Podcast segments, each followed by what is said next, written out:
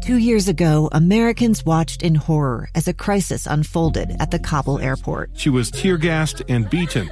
Images of thousands desperate to escape Taliban oppression filled our news feeds.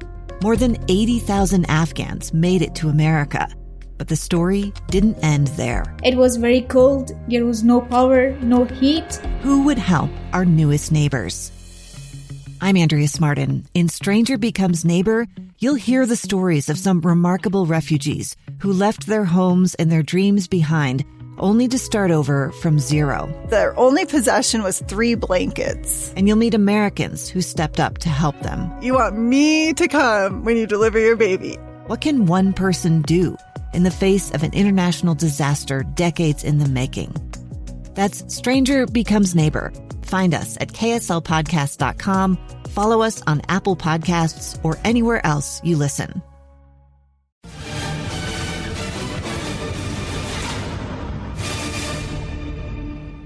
Back here in Sacramento, the Bees fall to the River Cats 8 to 4. Before we get to the highlights, interesting story just popped up.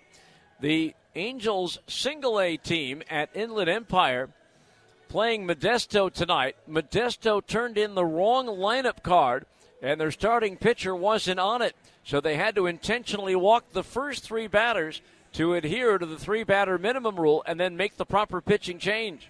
So the game started with three intentional walks. We'll talk more about that tomorrow. In the meantime, here it was Sacramento jumping in front of the first and never looking back. Cal Stevenson singled.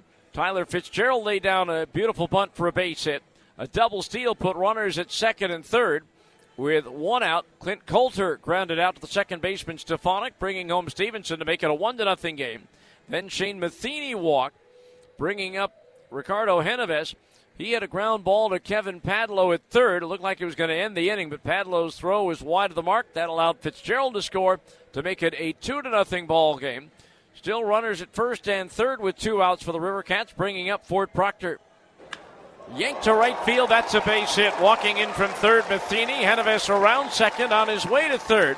It's an RBI single for Ford Proctor, and now it's three to nothing. Sacramento as another unearned run crosses the plate.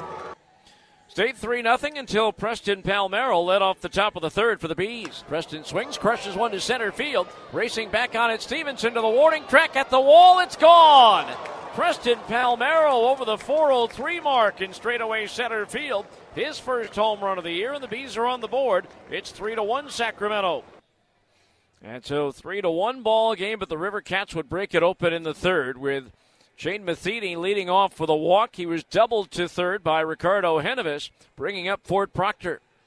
Fastball flared into left center field. Long run for Oliva. Can't get to it. It falls in for a base hit. Matheny will score. Genovese slips and falls as he makes the turn around third base as the stop sign went up. It's an RBI single for Proctor, and now it's a 4 to 1 Rivercats lead.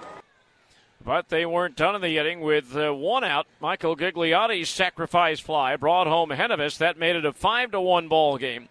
Cal Stevenson walked, putting two men aboard for Tyler Fitzgerald. Breaking ball, that's crushed to left field. Palmeiro going back. It's up there, it's out there, and it's gone. Tyler Fitzgerald with his third home run of the series. And now the River Cats have broken it open as they now lead it 8 to 1.